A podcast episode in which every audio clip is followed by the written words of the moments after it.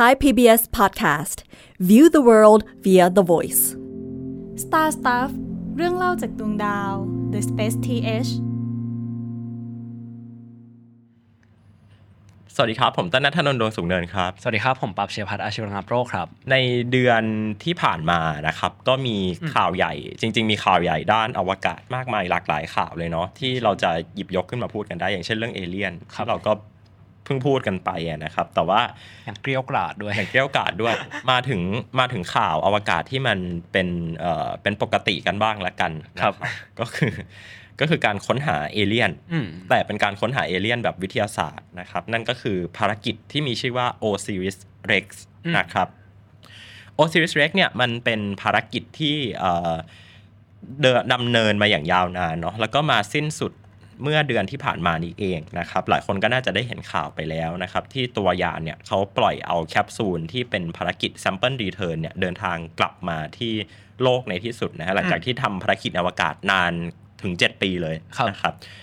Osiris Rex คืออะไรนะครับ เดี๋ยวตอนนี้คงได้เล่าให้ฟังคร่าวๆสำหรับใครที่อาจจะยังไม่ได้ตามข่าวกันมาก่อนนะครับ ก็อาจจะใช้เวลาช่วงเบรกแรกละกัน ในขณะที่เบรกที่2เนี่ยเดี๋ยวก็อยากจะเล่าให้ฟังถึงลักษณะความสำคัญแล้วก็วิธีการดำเนินภารกิจที่เขาเรียกว่าเป็น sample return เนาะนะครับ sample return ก็คือการไปเก็บเอาตัวอย่างของดาวเคราะห์ถ้าได้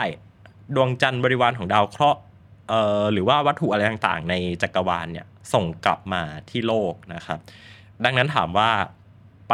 อพอลโลเนี่ยเอาหินดวงจันทร์ใส่กระเป๋ากลับมาเนี่ยนับว่าเป็น sample return ไหมอันนี้ก็นับเหมือนกันครับนะเดี๋ยวคงได้เล่าให้ฟัง จริง ๆ ถ้าจะไม่ผิดเหมือนเราเคยคุยกันเรื่อง sample return ไปแล้วว่า ใช่มา sample return รอบหนึ่งอ่าก็เป็นภารกิจที่ยังไม่ได้ถูกสร้างขึ้นจริง แต่ว่าวางแผนเอาไว้ว่า เราอยากนาซาอยากเอ่อเหมือน ไปเอาหินดินจากดวงจันทร์กลับมาที่โลกครับซึ่งก็วางแผนนานเหมือนกันอืมครับครับ ก็มาที่ภารกิจ Osiris Rex เลยละกันนะครับ ข่าวใหญ่เอารีแคปข่าวให้ฟังกันก่อนนะครับ เมื่อวันที่ 24 กันยายนนะครับ 2023 เวลาประมาณ 3 ทุ่มเกือบ4ทุ่มนะครับประมาณ3ทุ่ม50 นาทีเนี่ยนะครับนาซาเขาก็ถ่ายทอดสดนะครับเอ่อ ตัวแคปซูลนะครับที่เดินทางมาจากอวกาศเนี่ยกางร่มชูชีพ แล้วก็ลงจอดที่ทะเลทรายของรัฐยูทาห์นะซึ่งเป็นบริเวณที่เขาเอาไว้ใช้ในการทดสอบเมสไซหรือว่าทดสอบพวกจรวดต่างๆนะครับในในช่วงยุคสงครามเนาะซึ่งก็เป็นพื้นที่กว้างใหญ่มากเลย แล้วเขาก็กำหนดนะฮะตั้งเอาไว้ว่าเออเนี่ยตอนที่ตัวแคปซูลมันถูกปล่อยออกมาเนี่ยให้มันมาลงจอดในบริเวณตรงเนี้ยซึ่งเอาจริงมันมันมันกว้างใหญ่ไพศาลมากเลยนะ มันกว้างใหญ่ กว่าจังหวัดในประเทศไทยแบบจังหวัดหนึ่งอีกมั้งคือต้องเข้าใจว่าประเทศอเมริกาเนี่ยมันกว้างมากครับเขาก็เลยกล่าวว่าโอเค ให้แคปซูลเนี่ยมันมาลงตรงนี้ก็ได้สักสักที่หนึ่งนะครับแล้วก็มีเฮลิคอปเตอร์เข้าไปเก็บกู้นะครับเอ่อตัวแคปซูลเนี่ยก็บรรจุตัวก็บรรจุตัวหินของดาวเคราะห์น้อยนะครับหรือว่าอุกกาบาตนั่นแหละที่ชื่อว่าเบนนูนะครับ101955 เบนนูนะชื่อเต็มมาทั้งสิ้นไม่ได้เยอะเลย 60 กรัมโห ไม่ถึงขีด ไม่ถึงขีด คือคือคือคือมันน้อยมากนะฮะกำแต่ว่าตัวน้ำหนักของแคปซูลเนี่ยมันเยอะกว่าอีกนะครับ ซึ่งก็ก็ไม่ใช่เรื่องที่อาจจะต้องน่าตกใจอะไรนะครับเพราะว่าเออมันไม่ได้ต้องเยอะอยู่แล้วอะคือเวลาที่เขาศึกษากันเขาไม่ได้บอกว่าโอ้โหต้องเอามาเป็นก้อนๆนะฮะเราเองก็เคยไปดูตัวอย่างหินของของ Hayabusa ฮายาบุสะสองนะครับ TIAC เรงูโหอันนั้นแบบเล็กมากต้องแบบมีแว่นขยายมาส่องแบบโอ้นี่นะชิ้น อันนี้ก็น่าจะประมาณเดียวกัน 60 กรัมครับนิดเดียว พอเอากลับมาได้แล้วเนี่ยนะครับเขาก็อ่ามีทีมเฮลิคอปเตอร์นะครับ เอาเอาอ่าตาข่ายอะรองข้างใต้ตัวแคปซูล แล้วก็เอาบินขึ้นมาขึ้นมา fly อีกรอบหนึ่งแล้วก็เอาไปอ่าลงจอดส่งที่ฐานของนาซาที่เป็นฐานชั่วคราวนะครับ ก่อนที่จะมีการนำส่งไปยัง NASA Johnson Space Center ที่เป็นผู้ดูแลการเก็บรักษาพวก ดินดวงจันทร์หินดวงจันทร์หินอุกกาบาตอะไรเงี้ยจะถูกเก็บอยู่ที่ Space Johnson นะครับแม้ว่าแม้ว่าตัวภารกิจเนี้ยจะถูกทำโดยเอ่อ U of Arizona อืมอ่าแต่ว่าคนที่ดูแลเรื่องการแบบแจกจ่ายการทำวิจัยเนี่ยจะเป็น Johnson Space Center อืมคล้ายๆกับอพอลโลเหมือนกันเนาะเพราะว่า sample ของอพอลโลเนี่ยก็ถูกเอาไปเก็บไว้ที่ Johnson เหมือนกันนะครับก็หลังจากนี้ก็จะมีเอ่อ กลุ่มนักวิทยาศาสตร์ต่างๆเนาะมาเอ่อทำวิจัยแล้วก็มีการส่งแจกจ่ายไปยังประเทศที่เป็นพันธมิตร โดยเฉพาะประเทศญี่ปุ่นเนี่ยนะฮะที่ก็มีประสบการณ์ด้านการศึกษาตัว sample จากพวกเอ่อ asteroid อะไรพวกเนี้ยมาก่อนหน้าแล้วกับภารกิจฮายาบุสะ60 กรัมนี่ศึกษายังไงฮะหกสิบกรัมเนี่ย กล้องกล้องจุลทรรศน์เท่านั้นเลย คือคืออ่าเดี๋ยวจะเล่าให้ฟังว่าทำไมต้องทำไมต้องเป็นเท่านี้แล้วทำไมครับแบบไม่ไม่มากกว่านี้เอ่อ แต่ว่าภารกิจ Osiris Rex เนี่ยนะครับอ่าได้ตัวอย่างกลับมาแล้วไอ้ตัวอย่างเนี้ยมันเป็นตัวอย่างของเอ่ออุกกาบาตนะหรือว่าวัตถุโคจรดาวเคราะห์น้อยที่ชื่อว่าเบนนูนะครับเบนนูเนี่ยมันอยู่ในวงโคจรที่ที่ถัดไปจากวงโคจรของของดาวอังคารนะคืออยู่คืออยู่คาบเกี่ยวระหว่างระบบสุริยะชั้นนอกกับระบบสุริยะชั้นในซึ่งถ้าเราถ้าเราเรียนกันก็จะทราบกันดีว่าจริง ๆ แล้วเนี่ยมันเอ่อ มันเป็นบริเวณที่จะชอบมีแบบวัตถุพวกเนี้ยมามาถูกแทรปให้โคจรอยู่นะครับ ซึ่งวัตถุพวกเนี้ยล้วนจะล้วนแต่เป็นวัตถุที่มีอายุสูงมากอืมแล้วก็เป็นเขาเรียกว่าเหมือนเป็นเศษซากของการถือกำเนิดจักรวาลครับ ดังนั้นการที่เราศึกษาตัวเบนนูเนี่ยมันมันจะสามารถตอบคำถามย้อนกลับไปถึงจุดเริ่มต้นของระบบสุริยะของเราได้กับ 2 เลยก็คือ มันสามารถที่จะบอกได้ว่าไอ้ชิ้นส่วนหรือว่า พวกออร์แกนิกโมเลกุลต่างๆ ที่อาจจะพบเจอในในอุกกาบาตก้อนเนี้ยครับ มันอาจจะเป็นเหตุผลว่าเออชีวิตของโลกของเราเนี่ย จริง ๆ แล้วเนี่ยอาจจะไม่ได้ถือกำเนิดบนโลก แต่ถือกำเนิดจากสักที่ที่ห่างไกลครับ แล้วไอ้ตัวอุกกาบาตที่มันมาพุ่งชนโลกในในยุคอดีตเนี่ยเป็นสิ่งที่นำพาชีวิตของพวกเราเนี่ยเข้ามาอืมเพราะว่าสุดท้ายแล้วเนี่ยชีวิต มันไม่ได้ถือกำเนิดขึ้นบนโลกจริงๆ อันนี้มัน make sense อยู่แล้วเนาะเพราะว่าธาตุองค์ประกอบอะไรในตัวเราเนี่ยคาร์บอนไฮโดรเจนออกซิเจนอะไรเงี้ยมันถือกำเนิดใจกลางดาวฤกษ์อืมแล้วมันหมายความได้ว่า ชีวิตของเราอะ มันอาจจะไม่ได้ถือกำเนิดขึ้นบนโลก แบบแบบเกิดเป็นออร์แกนิกโมเลกุลขึ้นบนโลก แต่มันเกิดขึ้นสักที่หนึ่งในสภาพแวดล้อมที่อาจจะเหมาะสม แล้วมันถูกพัดพาออกมา แล้วก็มาอยู่บนโลกใบนี้ ก็คือ Star Stuff ก็คือ Star Stuff แล้วก็คือเหตุผลว่าจริง ๆ แล้วเราทุกคนล้วนเป็นเอเลี่ยนเว้ยฮะเออเราแค่มาพึ่งพาดาวโลกครับเพื่ออยู่อาศัยชั่วคราวเท่านั้นเอง แล้วเราก็กำลังจะเติบโตขึ้นไปเพื่อที่จะเดินทางย้อนกลับสู่แหล่งที่เรามาตอบคำถามอีกรอบหนึ่งเอเลี่ยนมีจริงเอเลี่ยนมีจริงอยู่แล้วครับ ครับเอเลี่ยนมีจริงครับก็ ภารกิจเนี้ยเขาถูกส่งขึ้นไปนานมากแล้วนะตั้งแต่เอ่อเดือนกันยายนปี 2016 นะฮะนั่นก็ทำให้เอ่อมันครบรอบ 7 ปีพอดีเลยเนาะกันยาชนกันยานะครับอืมเจ็ดปีเหลื่อมไปไม่กี่วันเท่านั้นเองนะครับตอนที่ถูกส่งขึ้นไปเนี่ยนะครับเป้าหมายของเขาเลยเนี่ยก็คือเบนนูนั่นแหละนะฮะแต่ว่าก่อนหน้าเนี้นาซามีความพยายามในการเอ่อในการเลือกเลือกตัววัตถุที่จะไปเอา sample return กลับมานะครับเอ่ออยู่สักพักหนึ่งแล้วล่ะ แล้วก็เลือกได้ว่าโอเคเบนนูเนี่ยด้วยการออกแบบวงโคจรด้วยอะไรมันจะมันจะ efficient ที่สุด แล้วก็มีความน่าสนใจที่สุดนะครับ แต่ว่าก่อนหน้านั้นเนี่ยก่อนที่จะไปถึงเบนนูเนี่ย Osiris Rex เนี่ยเขาก็ไปสำรวจเอ่ออุกกาบาตก้อนหนึ่งนะฮะชื่อว่า 99942 a p o p i s นะครับถ้ามันจะเป็นข่าวใหญ่อยู่ช่วงหนึ่งนะก่อนที่จะไปถึงเบนนูเนี่ยอะเขาจะไปไฟล์บายเหมือนกับแบบเรียกว่าซ้อมก็ได้นะ ซ้อมในการแบบว่าอ่า หาเป้าหมายตำแหน่งอะไรเงี้ยเพราะว่าไอ้ตัวอะโพพิสเนี่ยมันอยู่ในตำแหน่งที่เบนูจะต้องโคจรพอดีนะฮะครับแล้วก็การออกแบบวงโคจรของเขาเนี่ยค่อนข้างซับซ้อนเบนูเนี่ยปล่อยไป 2016 ใช่ไหมนะครับเขาต้องมาบินเอ่อ fly by รอบเอ่อบินโฉบโลกนะเพื่อใช้ gravitational slingshot เนี่ยรอบหนึ่งนะฮะในปี 2017 ครับนะครับก็คือ 1 ปีหลังจาก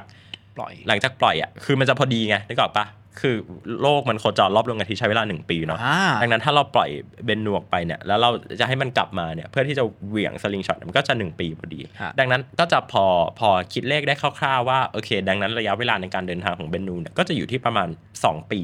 อาจจะประมาณอยู่ระหว่าง 2-3 ปีนะครับซึ่งก็ก็ถูกต้องนะครับเบนนูเนี่ยเดินทางถึง OSI เอ่อ RIS-REx เดินทางถึงเบนนู OSIRIS-REx เนี่ยเดินทางถึงเบนนูเฮ้ยแต่ว่าเบนนูก็เดินทางถึง OSIRIS-REx ได้เหมือนกันนะอ๋อมง relative มองสังเกตโอเคนะครับก็ทั้งสองอะทั้งสองวัตถุมาเจอกันไอครับการที่เบนนูเดินทางถึง OSIRIS-REx และ OSIRIS-REx เดินทางถึงเบนนูเนี่ยเขาเรียกว่าการ rendezvous อ่าเห็นไหมไปเรื่องนั้นได้ rendezvous คือการที่วัตถุสองวัตถุเนี่ยมันโคจรมาเจอกันในอวกาศนะครับอืมเหตุการณ์นี้เกิดขึ้น เอ่อปี 2018 ในช่วงปลายปีเดือนธันวาคมครับครับมาเจอกันจริงๆเนี่ยช่วงช่วงเดือนธันวาคม แล้วก็ตัวเบนนูเนี่ยก็ชะลอความเร็วนะครับปรับเปลี่ยนวงโคจร ซึ่งมันยากมากนะครับจริง ๆ การรอนเดวูนี่เป็นหนึ่งในสิ่งที่ยากยากยากมาก ๆ เลยนะฮะแบบของการสำรวจอวกาศแบบกว่าที่มนุษย์จะรอนเดวูได้ครั้งแรกนี่แบบวุ่นวายมากใช่ใช่ประวัติศาสตใช่ร์การสำรวจอวกาศใช่เอ้ยเดี๋ยวตอนหน้ามาคุยกันเเรื่อง rendezvous ดีกว่าได้ครับจริงชื่อมันเท่มากเลยนะเป็นภาษาฝรั่งเศสจริง เออครับเอ่อพอไปถึงเนี่ยสิ่งที่ต้องทำเนี่ยที่อาจจะได้เรียกว่ายากไม่ไม่แพ้กับการ rendezvous เนี่ยก็คือการเข้าสู่วงโคจร หรือว่าการชะลอความเร็วเพื่อให้เอ่อแรงโน้มถ่วงอันน้อยนิดของเบนนูเนี่ยมันดูดเอา OSIRIS-REx ให้มันโคจรรอบได้ครับ เพราะว่าอะไรเพราะว่ามันหนึ่งคือมันเป็น sample return เนาะมันหมายความว่าความเร็วเนี่ย มันจะต้องหยุดนิ่งอืมหยุดนิ่งคือหยุดเป็นศูนย์น่ะเกาะติดไปกับ เจ้าเบนนูเนี่ยนะครับในขณะที่เดลต้าวีทั้งหมดหรือว่าอัตราการเปลี่ยนแปลงความเร็วทั้งหมดเนี่ยมันหมายความว่ามันจะต้องคิดถ้าคิดจากโลกด้วยนะ จะต้องคิดว่า relative velocity ของโลกกับเบนนูอะมันต่างกันเท่าไหร่อืมเพราะเบนนูก็โคจรรอบดวงอาทิตย์โลกก็โคจรรอบดวงอาทิตย์ใช่ไหมดังนั้นอะเชื้อเพลิงที่จะต้องใช้อะคือเชื้อเพลิงที่จะต้องทำให้โอซิริสเร็กเนี่ย มันไปหยุดนิ่งอยู่ที่ศูนย์ที่เบนนูได้ อืมอืมซึ่ง สุดท้ายแล้วก็เบนนูก็สามารถที่จะประสบความสำเร็จในการเข้าสู่วงโคจรนะครับ แล้วก็ลงจอดเพื่อสัมผัสกับพื้นผิว แล้วก็เก็บเอาตัวอย่างเนี่ยนะครับครั้งแรกเนี่ยได้ในปี 2020 นะครับคือคือมีการแบบมีการแลนดิ้งนะครับลงจอดเกิดขึ้นครั้งแรกในปี 2020 นะครับแต่ว่าในการลงจอดครั้งนั้นเนี่ยมันเป็นการลงจอดที่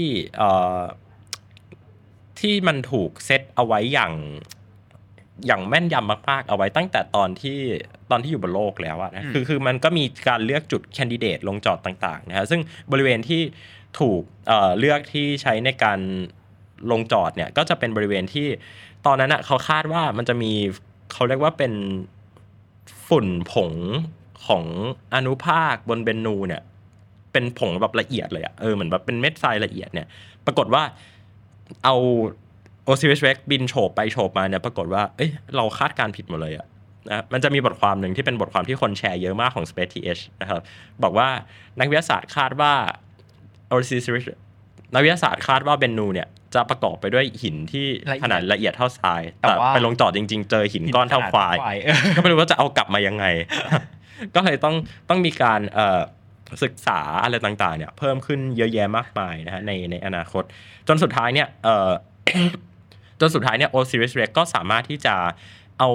ตัวอย่างหินนะฮะซึ่งเอ่อเขาก็คงไม่ได้ประเมินแบบชัดเจนนะว่าว่าว่ากี่กรัม แต่เขาก็ตั้งเป้าเอาไว้ว่าอยู่ที่ประมาณ 60 กรัม คือไม่ได้ไม่ได้เป็นชั่งชั่งน้ำหนักเป๊ะๆอะแต่ว่าเออก็จะมีอุปกรณ์ที่ไป ดึงเอาตัวอย่างหินนะเป็นหลอดสอดเข้าไป แล้วก็เก็บตัวอย่างหินกลับเข้ามา ก็อย่างที่บอกว่าได้ออกมาประมาณ 60 กรัมนะครับแล้วก็เก็บ sample ได้สำเร็จเนาะแล้วก็เดินทางกลับโลกในปี 2021 นะครับ แล้วก็มาถึงเราเนี่ย 2023 พอดีนะครับ ก็จะสังเกตว่าระยะเวลาเดินทางมันจะอยู่ที่ประมาณ 2 ปีเนาะเป็น 2 ปีบวก2ปี แล้วก็ระยะเวลาที่ โคจรรอบเอ่อเบนนูเนี่ยเพื่อศึกษาต่างๆ ศึกษาหินก้อนเท่าควายเนี่ยก็เป็นเวลาระยะเวลาประมาณ 2 ปีเหมือนกันนะครับเอามาเอามาบวกรวมกันก็ก็จะได้ประมาณ6ถึง7ปีพอดีครับครับก็ถือว่าเป็นการออกแบบภารกิจที่ไม่สั้นไม่ยาวอืมไม่สั้นไม่ยาวมากนะครับ ทีนี้พอกลับลงมาได้เนี่ยอย่างที่บอกว่าสิ่งที่นัก ดาราศาสตร์สนใจ สิ่งที่นักวิทยาศาสตร์สนใจเลยเนี่ยก็คือการค้นหานะว่า จริง ๆ แล้วต้นตอของชีวิตเนี่ยมันมันมาจากไหนนะครับ นั่นก็คือภาภารกิจ Osiris Rex จะสังเกตว่าไม่ได้พูดถึงเรื่องการค้นพบอะไรมากมายเลยเนาะเพราะว่าเพราะว่าภารกิจกลุ่มเนี้ยมันเป็นภารกิจในกลุ่มที่ชื่อว่า New Frontier ของ NASA อืมเวลาที่เราเล่าถึงภารกิจของนาซาเนี่ยเราก็จะต้องเล่าด้วยเนาะว่า ภารกิจมันอะมันมันอยู่ในกลุ่มไหนเป็นแฟกชิปหรือเป็น New Frontier หรือเป็นมัน Exploration มันเหมือนรถอะพี่แบบเราถ้าเราจะคาดการณ์ให้ให้รถหนึ่งยี่ห้อแบบสร้างสร้างแบบทท่ากันหมดเลย มันก็ไม่ใช่มันก็แบบมีรถรุ่นหรูรถรุ่นเร็ว รถรุ่นถูกอืมอะไรประมาณนี้แบบของนาซาแบบที่มันทำแบบงานวิทยาศาสตร์เยอะมากๆ มันก็มีการจัด tier ใช่เหมือนกันใช่อืม New Frontier เนี่ยมันจะเป็น tier ที่ เรียกได้ว่าเป็นการทำสิ่งที่นาซาไม่เคยทำมาก่อนเนาะซึ่งอันนี้อันนี้ก็ใช่เอออมแล้วก็อาจจะนำไปสู่การศึกษาอะไรเพิ่มเติมในอนาคตเหมือนกับเป็นแบบเป็นการค้นหาพรมแดนใหม่ๆอะที่ที่ที่นาซาเออ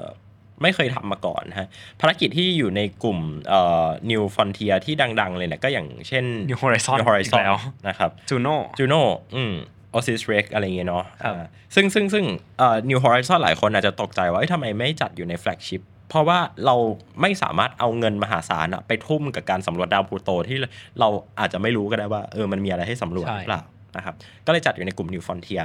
เบนนูก็เหมือนกันเบนนูเนี่ยจัดอยู่ในกลุ่ม New Frontier เพราะว่า NASA เองไม่เคยไปทำ sample return กับพวกอุกกาบาตมาก่อนนะคือจะทำก็คือดวงจันทร์อะไรอย่างเงี้ยนะครับก็อันนี้คือรายละเอียดคร่าวๆของ OSIRIS-REx ซึ่งเอ่อเดี๋ยวก็คงมีข่าวต่างๆออกมานะครับว่า ตัว sample ที่ได้มาเนี่ยมันมันหกนำไปหมดแล้สู่วการหกหมดแล้วนำไปสู่การค้นพบอะไรบ้างนะครับ ทีนี้ทีนี้เดี๋ยวในเบรกสองเนี่ยไอ้ที่ปั๊บบอกว่าหกหมดแล้วเนี่ย มันเคยเกิดเหตุการณ์นี้ขึ้นด้วยนะ เดี๋ยวจะเดี๋ยวจะเล่าให้ฟังว่าว่าในการทำ sample return ของสหรัฐเนี่ยที่เมื่อกี้เราบอกไปว่าเออมันมันเป็นครั้งครั้งแรกเนี่ย จริง ๆ มันไม่ได้เป็นครั้งแรกที่เป็น sample return นะอืมแต่มันเป็นครั้งแรกที่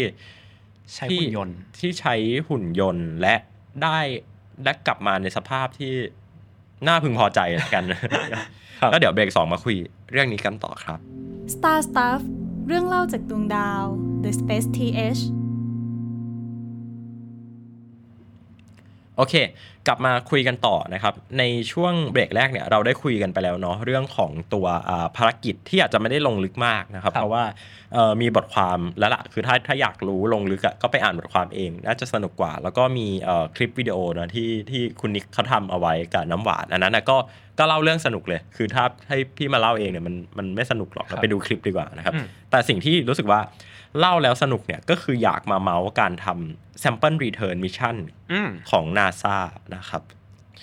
อะ sample return ปั๊บคิดว่าทำไมการไปเก็บตัวอย่างจากอะไรก็แล้วแต่เนี่ยไม่ว่าจะเป็นดวงจันทร์ ดาวอังคาร อุกกาบาตดาวเคราะห์น้อย ดาวหางทำไมมันถึงได้มันถึงได้สำคัญ เพราะว่ามันเหมือน เออ เวลาที่เราส่งยานอวกาศ หรือหุ่นยนต์อะไรสักอย่างไปสำรวจ ดาวเคราะห์หรือวัตถุอะไรสักอย่างหนึ่งอะครับ มันแน่นอนว่าเครื่องมือที่มันสามารถเอาไปได้อะมันอ่าจำกัดอยู่แล้วถูกต้องว่าอ่าเราไม่สามารถเอา สมมติกล้องจุลทรรศน์อิเล็กตรอนอืมแบบ ติดยานอวกาศแบบใหญ่ ๆ เราขนไม่ได้อะไรเงี้ยฮะเพราะฉะนั้นคือการที่แทนที่เราจะแบบส่งอุปกรณ์ไปที่วัตถุที่จะสำรวจ การเอาแมทเทียลของของที่เราจะสำรวจกลับมา แน่นอนว่าแบบมันสามารถสำรวจได้ละเอียดกว่าแน่ๆอยู่แล้ว ให้นึกภาพว่ามันคือไอเนี่ยมา Science Laboratory อะอืมว่าทำไม Perseverance หรือว่า Curiosity มันถึงได้คันใหญ่มากๆ เพราะว่ามันต้องแบกอุปกรณ์อะไรไปต่างๆ เยอะแยะมากมาย ซึ่งนั่นก็ทำให้ราคาการทำภารกิจอวกาศเนี่ยมันแพงมากๆ แต่มันก็ไม่ได้ใหญ่เท่าแลบในโลกบนโลกอยู่ใช่ดีใช่ นะครับ อันนี้ก็เลยเป็นเหตุผลว่าทำไมมันถึงได้มีความพยายามในการทำเอ่อ sample return อย่างเงี้ยมาตั้งแต่ในช่วงแรก ๆ ของการสำรวจอวกาศเนาะและวัตถุที่มันใกล้เรามากที่สุดเนี่ยก็หนีไม่พ้นดวงจันทร์ครับนะครับแต่แต่แต่ต้องบอกได้เลยว่าเอ่อความยากของการทำ sample return เนี่ยมันมันมีทั้งความยากในในมิติที่บอกว่า ดาวดาวนั้นมันมีลักษณะยังไง คือเป็นเป็นดวงจันทร์กับเป็นดาวอังคารเนี่ยมันมันต่างความยากมันต่างกันเลยนะ เพราะมันมีเรื่องของแรงโน้มถ่วงมีเรื่องของบรรยากาศอะไรอย่างเงี้ยครับคือคุณส่งยานไปลงจอดบนดวงจันทร์คุณบินกลับขึ้นมาเนี่ยมันมันอาจจะง่ายกว่าคุณไปดาวอังคาร เพราะว่าในการบินขึ้นมาเนี่ยโอ้โหคุณต้องแบบใช้ เขาเรียกว่า MAV เนาะ MAV มา Ascent Vehicle ที่จะต้องจุดจรวดอะไรอย่างยิ่งใหญ่เพื่อต่อสู้กับแรงโน้มถ่วงของดาว เหมือนกับคุณต้องจุดจรวดกลับมาโลกอีกครั้งหนึ่งอะอันนั้นก็จะยากหน่อยนะครับ ทีนี้ครับสิ่งที่เรียกได้ว่าเป็นการทำ sample return ครั้งแรกในประวัติศาสตร์ของมนุษยชาติเนี่ย ก็เดาไม่ยากแหละ ปี 1969 นะครับในในภารกิจเอ่อ Apollo 11 นะครับครับ แต่ว่าก่อนหน้านั้นเนี่ยมันเอ่อ รัสเซียเนาะรัสเซียสหภาพโซเวียตในตอนนั้นเนี่ยก็มีความพยายามในการที่จะไปเก็บตัวอย่างหินดวงจันทร์เนี่ยส่งกลับโลกมาแล้ว แค่แค่มันดันเฟลไงคือมันมันอยู่ในช่วงเหลื่อมกันแหละในช่วงสงครามเย็นเนี่ยภารกิจเอ่อลูน่า E8 ของโซเวียตเนี่ยในตอนนั้นเนี่ยตัดหน้าภารกิจอพอลโลอืมของสหรัฐสหรัฐไม่กี่ไม่กี่วันนะใช้คำว่าไม่กี่วันด้วยอืมนะครับ แล้วก็มันจะมีช่วงเอ่อช่วง ไม่กี่ไม่กี่ชั่วโมงจริงๆอะคือคือมันจะมีภารกิจลูน่าสิบห้าเนาะที่ที่โซเวียตเนี่ยส่งไปในช่วงที่อเมริกาทำภารกิจอพอลโลสิบเอ็ดแบบแบบเป๊ะๆเลยอะเอออันนั้นอะแต่ลูน่าสิบห้าเป็นหุ่นยนต์เรารู้นะเป็นสิบห้าเป็นหุ่นยนต์นะครับก็เลยกลายเป็นว่ามนุษย์คนแรกที่เอาตัวอย่าง หินมาจากดาวเคราะห์ดวงอื่น หรือว่าวัตถุโคจรดวงอื่นเนี่ยกับโลกก็คือคุณนิวอัลซองคุณบัสอัลดินอืมแล้วก็เก็บหินมานะครับ ได้ทั้งหมด 22 กิโลกรัม ก็ซึ่งซึ่งซึ่งเยอะก็เยอะอยู่เอาเอาจริงซึ่งเยอะซึ่งเยอะ เก็บกลับมา ไม่รู้จะทำอะไรเว้ยรวยรวยรวยแจก แจกประเทศต่างๆ ครับ ซึ่งจะบอกว่ามีประโยชน์ก็ได้นะ โอเค คือเขาก็แจกบางส่วนนึกออกปะประเทศต่างๆ นี่คือประรเทวมศถึงประเทศเราด้วยนะอ่าแล้วมันอยู่ไหนครับ ไม่รู้โอเคตำนานเก่าเอาไว้ว่าอยู่อยู่ใต้คลองแสนแสบแล้วนะโยนโดนโยนทิ้งน้ำไปแล้วเพราะโดนเอาไปเรียกค่าไถ่นะแต่ว่าไม่มีคนไม่สนใจ แต่ว่าไม่เป็นไร อันนั้นก็อาจจะเป็นการทำ sample return ครั้งแรกของของมนุษยชาติที่ประเทศไทยอาจจะไม่ได้อินกับเขาเท่าไหร่ แต่ก็โอเคไม่เป็นไรนะครับ ก็ครับอเมริกาเนี่ยอย่างที่ปั๊บบอกว่า เราไม่สามารถเอาเครื่องไม้เครื่องมือขึ้นไปบนดวงจันทร์แล้วก็เอ่อ ศึกษาหินได้อย่างเต็มที่เนาะเขาก็เลยเอาตัวอย่างหินแบ่งเป็น 3 ส่วนหลักอืมๆส่วนแรกคือส่วนที่เอาไปแจกจ่ายนะครับ แล้วก็บางคนก็อาจจะเห็นว่ามันไม่มีค่าหรืออะไรก็แล้วแต่นะครับครับ แล้วก็ส่วนที่สองก็คือเปิดเพื่อศึกษาในตอนนั้นเลยอืมอ่ากับอีกส่วนหนึ่งก็คือซึ่งเป็นส่วนใหญ่ด้วยนะก็คือเก็บรักษาเอาไว้ที่ NASA Johnson Space Center อืมในห้องที่ล็อกควบคุมความชื้นความดันและควบคุมแม้กระทั่งแก๊ส ที่อยู่ในห้อง เขาไม่อยากใช้ออกซิเจนในการเก็บเขาจะใช้ไนโตรไนโตรเจนเก็บ เพราะว่าไนโตรเจนมันเป็นก๊าซที่มันจะไม่ทำปฏิกิริยาแก๊สไม่ไม่ที่ออกซิไดซ์เออมันจะไม่ไปออกซิไดซ์พวกแบบครับธาตุอะไรต่างๆ ในในนั้นนะนะฮะอืมทีเนี้ยเอ่อพอเก็บเอาไว้แบบนั้นเนี่ยเขาก็เก็บเอาไว้ นานมากเลยห้าสิบปีค่อยมาเปิด อืม ก็เพิ่งห้าสิบปีไปเมื่อไม่ก็เพิ่งกี่ห้าสิบปีไปเพิ่งเปิดเพิ่งเปิดนะครับดังนั้นช่วงหลังๆเนี่ยเราจะเห็นว่าเออมันเริ่มมีข่าวแล้วเนาะว่า หินจากยุคอพอลโลถูกเอามาเอ่อศึกษาแล้วก็มีการค้นพบธาตุต่างๆ อะไรเยอะแยะมากมายนะฮะรวมถึงเอ่อตัวเอ่อ โครงการวิจัยของคนไทยเองเนี่ยทำลูน่าซิมูเลนเนาะครับของของทีมเอ่อ Space Lab เนี่ยเขาก็เอาเอาตัวอย่างหินจากโครงการอพอลโลที่ถูกเก็บเอาไว้นี่แหละนะครับคือศึกษาแล้วก็พยายามจะสร้างเป็นหินดวงจันทร์จำลองขึ้นมานะครับเดี๋ยวรอบหน้าเอามาให้ดูบ้างดีกว่า วันนี้ลืมพกมาอ๋อนะครับก็อันเนี้ยคือคือคือเรื่องของการศึกษา แล้วก็เมื่อกี้เห็นปั๊บเปิดอ่านอยู่ก็คือมันเคยมีกรณีว่าเอ่อไอหินเนี้ย มันถูกเอาไปประมูล อ๋อ ก็ที่พี่เติ้ลเล่าเมื่อกี้ใช่ไหมฮะแบบหินที่ถูกส่งกลับมาในโครงการฮอลโลมันมีอยู่ 3 อย่างเนาะอย่างแรกคือเอาไปแจกจ่าย ซึ่งก็ถูกเอาไปเก็บรักษา ถูกเอาไปทิ้งน้ำก็ว่ากันไปอืมอันที่ 2 ก็ก็คือเอ่อเก็บไว้ 50 ปี ก็ที่พี่เติ้ลเล่าเมื่อกี้กับอันที่ 3 ก็คือให้นักวิจัยเอ่อในยุคนั้นเนี่ยได้สำรวจ ซึ่งสำ ถูกใช่ไหมสำรวจอืมสำรวจสำสำสำรวจหินสำรวจแบบวิจัยวิจัยศึกษาอ่โอเค ก็ทีเนี้ยครับมันหินพวกเนี้ยมันก็ถูกแจกจ่ายไปเหมือนทั่วประเทศสหรัฐเนาะอือฮึแล้วมันมีเคสหนึ่งที่แบบผมชอบเป็นพิเศษ Spaceth เคยเขียนบทความด้วยคือ เขาไม่ได้แจกจ่ายแค่พวกนักฟิสิกส์นักธรณีวิทยาครับเขาไปแจกให้นักกีฏวิทยาด้วยอืมกีฏะก็คือศึกษาเรื่องเกี่ยวกับแมลงเนาะครับก็นักกีตาคนหนึ่งที่ได้ ชื่อคุณมาเรียนบรูคส์อยู่ที่มหาวิทยาลัยมินนิโซตา การทดลองของเขาก็คือ เออหินดวงจันทร์มันอันตรายต่อสิ่งมีชีวิตหรือเปล่าอืมก็เลยเอาไปให้แมลงสาบกินอืมครับ ซึ่งแบบสมมติฐานอะไรของมันวะครับก็เอ่อสมมติฐานของเขาคือเขาอยากรู้ว่าหินดวงจันทร์มีเชื้อโรคหรือเปล่า ถ้าอยากรู้มีเชื้อโรคหรือเปล่าเราน่าจะทำยังไงฮะตรวจกล้องกินจุลทรรศน์เอออะโอเค อันนี้เขาเอาไปให้แมลงกินก็กิน โอเค ก็แล้วเหมือนแมลงสาบไม่ตายหรืออะไรไม่รู้อะฮะอืมเขาก็เลยสรุปว่าเออมันไม่น่ามีสิ่งแปลกปลอมครับครับซึ่ง เหมือนไอไอแมลงสาบก็ถูกเก็บเอาไว้เนาะว่าแบบเออเป็นแมลงสาบที่น่าจะเป็นแมลงสาบกลุ่มแรกของโลกที่เคยกินหินดวงจันทร์กับหิน แบบพวกหินดวงเศษหินที่นาซาเขาให้มาครับก็ถูกเก็บรักษาเอาไว้จนกระทั่งคุณมาเรียนบรูคตายในปี 2007 แล้วทีเนี้ยฮะลูกสาวเขาก็น่าจะบังเอิญไปเห็นแล้วก็บอกว่า เฮ้ย นี่มันหินดวงจันทร์กับแมลงสาบที่เคยกินหินดวงจันทร์นี่หว่า เราไปประมูลดีกว่า อะไรเงี้ยครับ แล้วก็มันก็ ถูกนำไปประมูลแบบเป็นหลักแบบสิบล้านนะฮะว่าว่าเป็นประมูลหิแบบนแมลงสาบที่เคยกินหินดวงจันทร์ใช่ แล้วทีนี้ฮะ ประเด็นคือเหมือนตอนที่นาซาเขาให้เขาให้หินดวงจันทร์แบบนักวิทยาศาสตร์ เขาตั้งกฎเอาไว้ว่า ห้ามขาย ห้ามแจก ห้ามทำลายอืมเออแล้วนาซาก็เห็นไอการประมูลนี้เพราะแบบมันก็ไวรัลอะครับว่า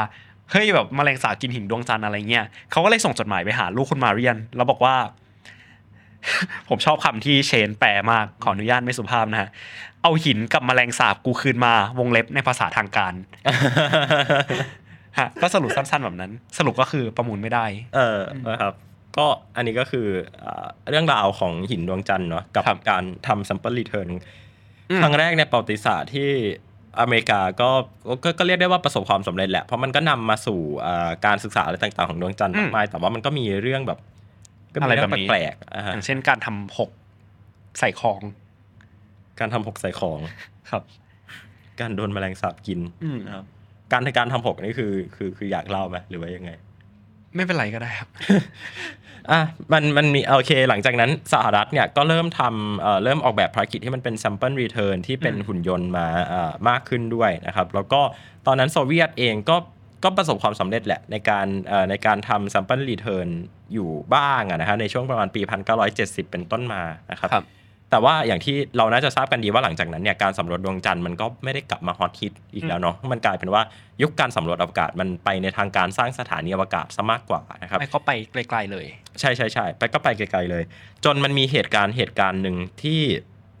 ที่เรียกได้ว่าเอมมันน่าศึกษามากๆ ก็คือช่วงประมาณปี 1999 นะครับ ตอนนั้นเนี่ยมันมีดาวหางดวงหนึ่งนะครับ เดินทางเข้ามาในเอ่อในในในระบบสุริยะนะครับ ก็คือดาวหางที่ชื่อว่า 81 P Y ครับคือคือดาวหางอันเนี้ยมัน มันเข้ามาใกล้มากๆ แล้วมันอยู่ในวงโคจรที่เฮ้ยเราสามารถส่งยานไปสำรวจได้นี่หว่าอืมแล้วคือก่อนหน้านั้นเนี่ยมันมีการส่งยานอวกาศไปสำรวจเอ่อดาวหาง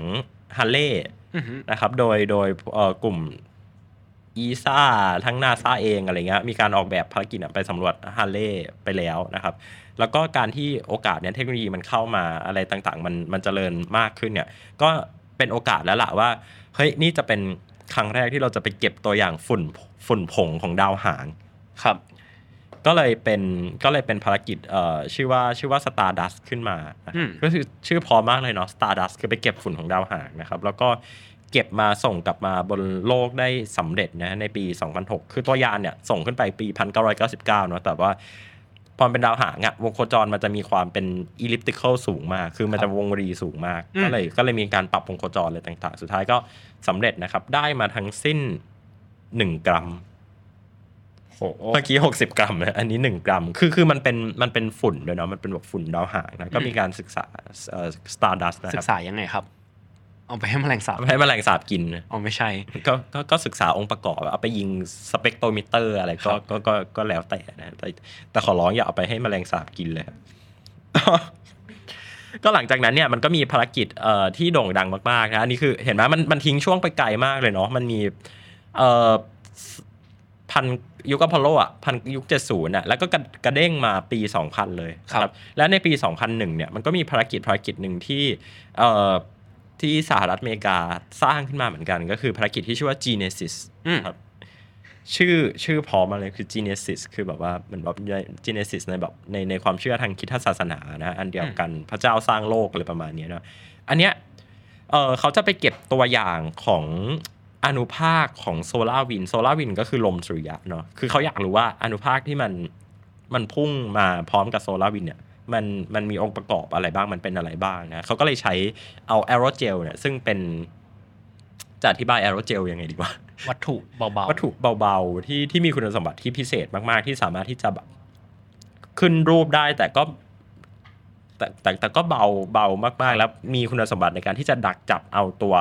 particle อืมที่อยู่ภายใต้โซลาร์ที่อยู่มาวิ่งมาพร้อมกับ solar wind ได้นะครับ อันนี้เนี่ยมันประเมินน้ำหนักไม่ได้ เพราะว่ามันมันเป็นอนุภาคอะจะให้แบบวัดยังไงอะจะบอกว่ากรัมแบบศูนย์จุดศูนย์ศูนย์ศูนย์หนึ่งกรัมมันก็ไม่ได้ไงครับคืออนุภาคมันวัดค่าพลังงานเป็นเป็น eV อืมอิเล็กตรอนโวลต์เออคือวัดค่าพลังงานของมันเราจะไม่พยายามไปวัดมวลของมันเพราะวัดไปมันก็แบบวัดทำไมวะศูนย์จุดศูนย์ศูนย์หนึ่งอะไรอย่างเงี้ยเออนะครับซึ่งภารกิจเนี้ยสนุก สนุกเพราะว่าถ้าเราดูในวิกิพีเดียเนี่ยมันจะขึ้นว่า success วงเล็บ partial สำเร็จบางส่วนครับ ก็คือตัวยาน Genesis เนี้ยมันเดินทางขึ้นไปตอนปี 2001 แล้วมันก็ไปเอ่อไปเก็บเอาตัวอย่างของของโซลาร์วินในช่วงที่มันมามีการปะทุของโคโรนา mass ejection เนี่ยนะฮะแล้วก็เอาตัวอย่างเนี่ยกลับกลับมาที่บนโลกนะครับ แต่ตอนที่ส่งกลับมาเนี่ยนะฮะในปี 2004 เนี่ย สถานที่ที่ลงจอดคือที่เดียวกับ Osiris Rex เลยนะ คือที่ยูทาห์นะครับ ก็เอ่อแคปซูลเนี่ยก็ลงมา ปรากฏว่ามันดันเกิดอุบัติเหตุ คือล่มเนี่ยมันล่มมันกลางแต่มันกลางไม่สุดอืมมันก็เลยทำให้ตัวตัวแคปซูลเนี่ย มันหล่นกระแทกพื้นทะเลทราย แล้วสภาพมันสภาพมันดูไม่ได้เลยอะเดี๋ยวคงขึ้นขึ้นขึ้นรูปให้ดูอะนะฮะแต่สภาพมันแบบ มันแย่มากอะมันแบบนี่คือภารกิจอะไรเนี่ย คือมันเละมากนะใครเอาของมาทิ้งไว้ตรงนี้ใครเอาของมาทิ้งไว้ตรงนี้ ถ้าใครที่ดูดูเอ่อดูคลิปก็จะเห็นนะ แต่ถ้าใครใครที่ฟังเป็นพอดแคสต์เนี่ยก็เปลี่ยนไปดูคลิปก็ก็จะเล่าให้ฟังว่ามันเป็นภาพของเอ่อแคปซูลเนี่ยแคปซูลเหมือนเหมือน OSIRIS-REx เนี่ย ลงจอดแล้วก็แตกแตกหมดเลยนะ แตกแบบกระแทกอะ่ะแบบเหมือน UFO ตกอะ่ะแล้วก็มีแบบว่าเฮลิคอปเตอร์สองลำนะครับเอ่อมา โอ้ยใครทำอะไรด้วยต่ความไปตรงด้วยความเวทนานะแล้วก็แล้วก็เดาว่าคนที่ถ่ายภาพนี้ก็คงแบบเออนี่มันอะไรวะเนี่ยครับนะครับ แต่ว่าก็เออคือคือคืออย่างนี้ครับไอตัวแคปซูลของมันเนี่ย ตอนแรกเนี่ย มันจะถูกเอ่อ มันจะถูกเก็บกู้โดยเฮลิคอปเตอร์ซึ่งซึ่งเขาเรียกว่าเป็นเป็น mid air retrieval คือการเก็บกู้ด้วยด้วยเฮลิคอปเตอร์อืมแต่ทีเนี้ยพอร่มมันอะมันกางไม่สุดอะมันก็มันก็เลยทำให้เหมือนความเร็วที่ที่ต้อง sync กับตัวเฮลิคอปเตอร์อะมันไม่ได้เว้ยครับพอมันไม่ได้มันก็เลยกลายเป็นว่าเออแคปซูลมันก็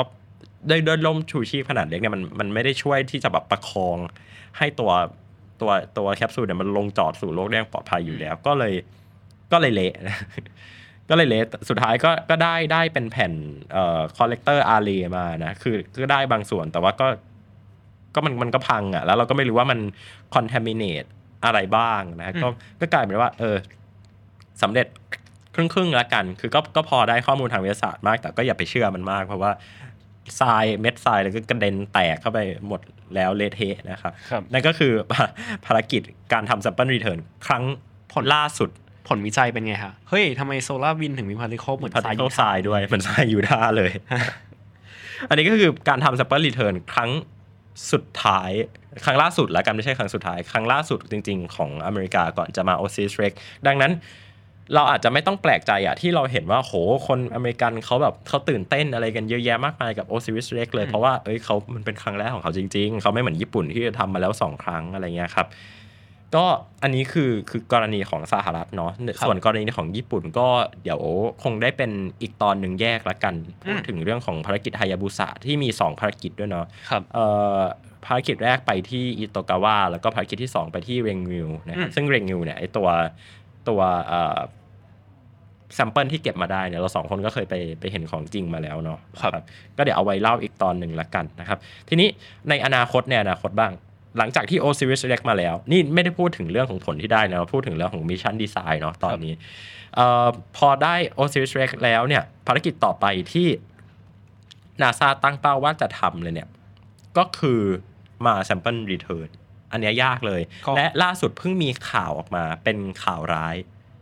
ว่ามีการรับฟังความคิดเห็นจากผู้เชี่ยวชาญนะคณะกรรมาธิการในต่าง ๆ ของนาซาเขามองว่าทีมเดียวกับที่ไปเรื่องเอเลี่ยนหรือเปล่า ไม่แน่ใจว่าคนอะไม่น่าใช่ไม่น่าใช่นะในครับคือเขาทำเรื่องเอเลียนเขาบอกว่าโครงการมา sample return เนี่ย มีโอกาสสูงมากที่จะโดนตัดงบอืม JPL เนี่ยสูโอกาสสูงมาก เพราะว่าตอนนี้ mission มันเป็นแค่ concept อะครับแล้วมันน่าจะต้องใช้งบเยอะมากๆนะครับ ซึ่งความพร้อมด้านเทคโนโลยีเนี่ยอาจจะยังไม่พร้อมหรือเปล่าอันนี้ ก็ต้องรอดูกันยาวๆนะครับ แต่ว่าตอนนี้ก็เป็นช่วงเวลาที่ให้ชาวอเมริกัน ตื่นเต้นดีใจกับภารกิจ Sample Return ครั้งแรกละกันนะครับที่ที่ที่เกิดขึ้นแล้วก็เก็บเอ่อหินนะครับมาได้ถึง 60 กรัมเลยครับ ก็นี่คือเรื่องราวของภารกิจที่ชื่อว่า Osiris Rex ครับ อาจจะไม่ได้ลงลึก แต่ว่าอยากจะเล่าในมุมที่ที่ให้เห็นที่ภาพว่าทำไมให้เห็นภาพรวมอะอืมนะครับ แล้วเดี๋ยวเขาสร้างการค้นพบอะไรเนี่ยเดี๋ยวค่อยมาว่ากันอีกทีในตอนหน้านะครับครับ แล้วก็สำหรับตอนนี้ก็อาจจะฝากเอาไว้เพียงเท่านี้นะครับ ใครที่เอ่ออยากจะรับชมรับฟังรายการของพวกเรานะครับ ก็สามารถที่จะฟังได้ผ่านทางช่องทางพอดแคสต์ที่ทุกคนกำลังฟังอยู่นะครับ แล้วก็ทางเว็บไซต์ไทย PBS Podcast ด้วยนะครับ แล้วก็ถ้าใครที่อยากรับชมเป็นวิดีโอนะครับ อยากดูภาพประกอบต่างๆเนี่ยก็สามารถที่จะชมได้ผ่านทาง YouTube ของไทย PBS Podcast ครับ ตอนนี้ผมเต้นนัทนนท์ดวงสุขเนินครับ ผมปับเชฟพัฒน์อาชีวรังามโรครับลาทุกคนไปก่อน สวัสดีครับ สวัสดีครับ Star Stuff เรื่องเล่าจากดวงดาว The Space TH